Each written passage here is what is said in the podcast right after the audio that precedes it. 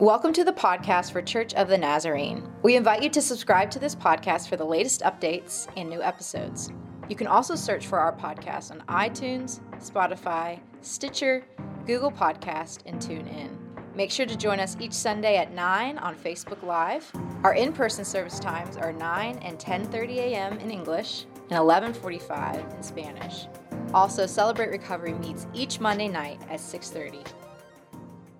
I want to begin by uh, asking you a question, a couple questions. What is, what is a big meal? What is, what is a short visit? What is a long trip? Think about that one for a minute. A long trip. Uh, some of you, some of your standards, a long trip is five, six hours. If I have to stop for the bathroom more than once, that's a long trip, right? Some of you, five or six hours, that's like five stops in the bathroom. But, but if you were to ask my four year old what is a long trip, she would say anything more than five minutes, you know, anything that's like, like we uh, recently took a trip and I think we were like out of Harrisonburg. Are we there yet? You know, that question. So isn't it interesting? Isn't it interesting that idea of long trip? can be relative, can it? We think of measurement as the same, but, but measurement can be relative, right? And one of the things Jesus, if we're going to talk about it today, one of the things that Jesus did, he changed the way that we measure. He changed the way that we measure. Think about it this way. We, kicked off our, our summer, uh, not just with Best Week Ever, but we, we kicked off our summer talking about this idea of generosity. That uh, at the end of our lives, one of the biggest regrets we will have not just us, not just, like statistically, when people are asked at the end of their lives, one of the biggest regrets they have is that they wish they would have been more generous. Not, not that they would have accumulated more or uh, accomplished more. I'm sure that's some of it. Wish you could have accomplished more. But, but to a person, time after time, one of the biggest regrets, I wish you would have been more generous. So we're leaning into that idea a little bit throughout the summer. What does that mean for us to be generous? And we've learned God is a generous God. And we, really, what are we trying to do? We want to reflect His generosity. Not come up with our own kind of definition or measurement, but what is His definition? And so today, this is really what we're doing. We're going to ask the question what is the measure of generosity? What is the measure of generosity? Have you ever needed to measure something and you didn't have a, a tape measure right there? Uh, now you can like pull out your phone and you can like, that's this many feet, and so, right? That's really cool. Uh, but, but it used to be, you know, if we're trying to move furniture around in the room or something, I don't want to go all the way to the garage, all the way to the garage to get the tape measure, you know? So, so I do one of these things, and, and the first service looked at me really funny, but I know I'm not alone in this, right? So you're like, will this fit over there? So you're like, well, it's, uh, yeah, yeah, we're good, we're good, right, right? Where you're measuring the height of something. Well, the height, you're like, you know, you do one of these. Come on, I'm not alone. Some of you have done that, right? Because you're, cause you're trying to measure. Or, or you do one of these things. Like, well, will it fit? And you're like, well, it's six and three fourths of my footsteps to the right. You do all that crazy stuff because, because you don't have the right measurement. We, we learned that, right? Your method of measurement matters. Your method of measurement matters. I learned that the hard way. I am not like Mr. Construction. Some of you are like, yeah, we know. Uh, like, there was a reason on none of these pictures where they were doing like construction. You didn't see me there at all because they were like, actually, you could bless us by not coming to those sites because that's just not my gifting. And I learned this the hard way. It was just a simple thing we were doing at the house. And I had this idea because I want to be efficient. You know, I want to get it done. That you measure and you cut, and then I need a couple that match this thing that I've cut, right? So why would, why would I bother with the tape measure if, I, if they just match this one? Because I need three more like this. So then I just laid that there and measured and cut, and laid that there and measured and cut. And when you know the fourth one is like a half an inch off from the first one because I, I didn't use the right measurement. Your method of measurement matters. And before Jesus came to earth, most people thought they knew how to accurately measure generosity.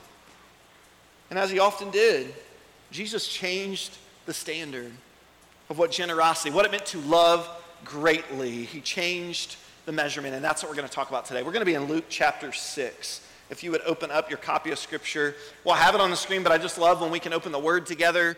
If you have your YouVersion uh, Bible app, we have an event set up there. I love when we can be on the same page of Scripture. And I really believe these are words, the Word uh, for us today from the Lord. So Jesus is speaking, Luke 6, starting in verse 27. Some of these words might be familiar to you, but today let's dive in and understand through the context of the measure of generosity. Verse 27, Luke chapter 6 says this But to you who are listening, I say, love your enemies, do good to those who hate you, bless those who curse you, pray for those who mistreat you. If someone slaps you on one cheek, turn to them the other also. If someone takes your coat, do not withhold your shirt from them. Give to everyone who asks you. And if anyone takes what belongs to you, don't demand it back. Do to others what you would have them do to you. These concepts, these words are really hard to hear. They were hard to hear in AD 32 when Jesus spoke them, but they're really hard to hear today, right? Am I the only one? I'm cringing a little bit as I read these words, like, oh, oh, and that's why Jesus goes on to, to flesh it out a little bit more for us. Keep reading with me, verse 32. If you love those who love you, what credit is that to you? Even sinners love those who love them. Think about this for a minute. If someone has to love you for you to love them, if, if you have to like someone in order to love them, or this one's a little bit painful, right? If someone has to agree with you in order for you to love them, you're using the wrong measurement. That's not the standard of measurement. That's not the standard of love that Jesus set. Jesus' words here begs the question who is the most unlovable person in your life? And the call is love. Yeah, even even them. He, he's not done. Verse 33 If you do good to those who are good to you, what credit is that to you? Even sinners do that. If you lend to those from whom you expect repayment, what credit is that to you? Even sinners lend to sinners expecting to be repaid in full. But love your enemies, do good to them, and lend to them without expecting to get anything back. This doesn't seem fair, does it? As you're reading these words, this, this seems unjust to us, doesn't it? As we read these words, and imagine hearing them even for the first time. But look at the reason why, because next, what Jesus says is critical. It's the response. He's like, don't expect repayment when you lend something out because there's something far greater on the horizon for you. Look at what it says. Then, Jesus says, then your reward will be great, and you will be children of the Most High, because He is kind to the ungrateful and wicked. Be merciful, just as your Father is merciful. Jesus is saying we get, we get a payment in return that's far better than anything we could ever give or anything we could ever lend. So when we give, stop worrying about that. Stop lending and worrying about when you're going to get it back because you get something far greater than that. You get to be called children of God. That's, that's better. That's greater. That, that far exceeds uh, anything else. It's invaluable. See, the principle of the day, we talked about this just a few weeks ago. The principle of the day in a Greco Roman culture was one of reciprocity. That's a really fancy word, but we understand that because we feel that and see that today. Reciprocity, again, what does it say? That we give in equal measure to what we have received. So at Christmas, I'm going to get you a gift because I know you're getting me one, and I got to get you, and you know, we do that, right? We understand this that we break out in cold sweats because we know, oh, I've got to get them because they've given me, and now I've got to, we got to reciprocate. That was the principle of the day, and for some of us, that's kind of the principle of our day. That was the measurement. They measured love. What, what did they say? Love meant, what, what did it mean to them? It meant give according to what one is given to you. That's love. But now Jesus introduces a radical new standard. Radical new standard. The fundamental point is if we love only those who are kind to us, that doesn't take any special effort. Children of God don't stop there. The call of a disciple is to a greater love, a distinct love, a love that is unique in the world. Love your enemies. Do good even when people hate you. Bless those who curse you. Pray for those who mistreat you. This is, this is the new measure of love, right?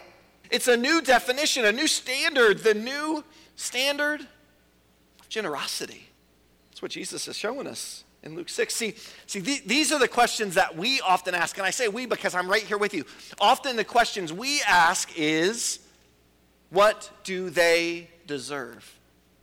Right, right. And that's, I get that question. I understand the question. But when we're trying to contemplate in my brain, we think about what does this person deserve? Or, or this is, this is a favorite one in our house. What is fair? Some of you love fair. You're like rule people and everything's got to be fair and it's got to be, yeah. So, so I get it. I get it. But we ask that question the lens of love. We say, what is fair? Or, or we may even ask this what do I have to do? What, am I kind of required to do in this? What, what do I have to do in this situation? And I get those questions. Those are good questions, but those are not the questions that we ask in the kingdom of God. Generosity in his kingdom leads to a very different standard. What is the standard? We just read it love your enemies, do good to them, lend to them. I actually love that part. As I was studying, I never got that before. The idea of generosity is that we lend without expecting repayment. That's what generosity is. I give it away and I don't worry if I ever get it back. I love that picture. Generosity. See, our standard is this our standard is what is fair. But Jesus shows us a new, a new standard, a new measurement. It's right there in verse 36. Don't, don't take my word for it. It's not what is fair, but what is merciful. Not what is fair, but what, what, is, what is merciful. That's Jesus' standard. I wrote this down. This is challenging me today. Jesus is saying, we don't get to be the ones who decide who deserves to be loved. We don't. That, that's what his kingdom, that's what he's showing us is we no longer get to be the ones who decide who is worthy of love and who is not. It's the truth of his kingdom. That's why. That's why I love best week ever. There were a couple times this past week when I was just overwhelmed seeing uh, so many people, all generations, all different, just background, different people serving together, and it just overwhelmed my heart. And I really did think, like, like a little nerdy. I was like, "This is the best week." I thought that, but it, seriously, this is the best week. And why? Why is it the best week? Because we get to spend an entire week just practicing how to be generous. And sometimes we got to practice, right? Because it's not always natural, doesn't always come to us right away, and I get that. But we get to spend a whole week practicing generosity. Why, why as a church do we do something like Best Week Ever? Because we want to spend an entire week. Hopefully, this isn't the only week. Hopefully, this is not the only time, but we want to put focus on an entire week celebrating the fact that every single person we come in contact with Every person we work beside and drive, you know, road rage next to, all that, uh, the people that we rub shoulders with, that we go to school with, every single person deserves the generous love of God. And we get to spend a whole week just figuring out how that looks and practicing it. And it's messy and sometimes it makes us uncomfortable because we're doing things we wouldn't normally do, but it's an incredible, incredible week. Sometimes we need to make sure sometimes you need to make sure that we're, that we're using the right measurement. That's why I love Best Week Ever. See, it's not what is fair. And in my own selfishness, if I'm leading my life, if I'm Lord of my life, then it's always going to be that question what is fair? I'll love you when it's fair. What's fair for you? What's fair for me? That, that question will always dictate my actions, but, but not in this kingdom. Instead, it's what, what is merciful, what is, what is generous. That's the heart of God. There's one more thing in Luke 6, though. Sometimes, sometimes we do this when we read Scripture. We tend to kind of read a section, and um, you know, Jesus was speaking these words, and he didn't say, "Next, I'm going to speak on loving your enemies." Keep, you know, and all right, we're going to stop now. I'm going to talk about judging others. So, so there's this crazy, there's this like divide in a section, and sometimes we stop, and I get that, but our tendency is to sometimes think what we're about to read. We just read verse 36 which says, Be merciful as your Father is merciful. And our tendency is to think, okay, what's coming next is totally different, not related at all, but actually, I think that's a mistake. I think there's some really good practical implications of what is about to come next. So we're just going to read a little bit further. Verse 37 is this. So be merciful as your Father is merciful. Verse 37 do not judge, and you will not be judged. Do not condemn, and you will not be condemned. Forgive, and you will be forgiven. Give, and it will be given to you. A good measure, pressed down, shaken together, and running over, will be poured into your lap. And before we get to the very last line here, I just want to make sure we have clarity on what it's saying. The implication is here do not judge, and you will not be judged by God, right? Do not condemn, and you will not be condemned by God. Forgive, and you will be forgiven by our Heavenly Father, by, by God, right? That's the implication here. And then verse 38 is really interesting because sometimes we like to kind of pull that out of context and we like to kind of use it or abuse it or misuse it to kind of say this giving thing in the kingdom of God is really about just getting what I want. It's really about I'm just going to give so I can get. We had a really cool conversation. My kids and I, uh, they were helping me one day. We were serving and we talked about, man, it feels really good to serve, doesn't it? It feels really good to give away. But that's still not our motivation. As much as it feels good when we get to bless others, that's still not the reason we do it because that's about me. That's about giving so I can get something. No, no, no. It's really about it's really about reflecting his love and his goodness and kindness when we serve. And so sometimes we can take this verse and make it all about I'm going to give so I can get. Look at what it says in verse 3, but that's not it. Because when we see this and we understand in the context in which Jesus is speaking, we see the measurement of generosity. This is what Jesus is saying. And look clearly, the last line he says, For with the measure you use, it will be measured to you. Leave that up here on the screen for just a minute. Remember, he says all this stuff about don't judge and you'll not be judged. Don't condemn and you'll not be condemned. Forgive and you will be forgiven. Give and it will be given to you. And then there's this line that we might just glance over, but it's so critical in the context of the love and compassion that he's just talked about. He says this For with the measure you use, it will be measured to you. What is Jesus saying? He's saying this be careful of the standard you use with others. Be careful of the measurement that you decide what love is and you decide what can. Be careful because that's the standard that your Heavenly Father will use with you.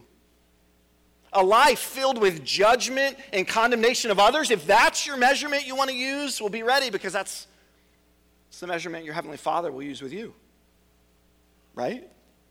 But, but if the standard, if the standard is generosity, if the standard is loving even your enemies and doing good even to those that would hate you and, and praying for those that mistreat you, if that's your standard of generosity, then that's the standard your heavenly Father will use with you. I love what the message paraphrase says. It says, Giving, not getting, is the way. Listen, it says this generosity begets generosity. I have not used that begets word very long. I'll try to bust it out this week somehow, like an SAT word. But generosity produces generosity in our lives. That's the truth of what Luke chapter 6 is trying to tell us.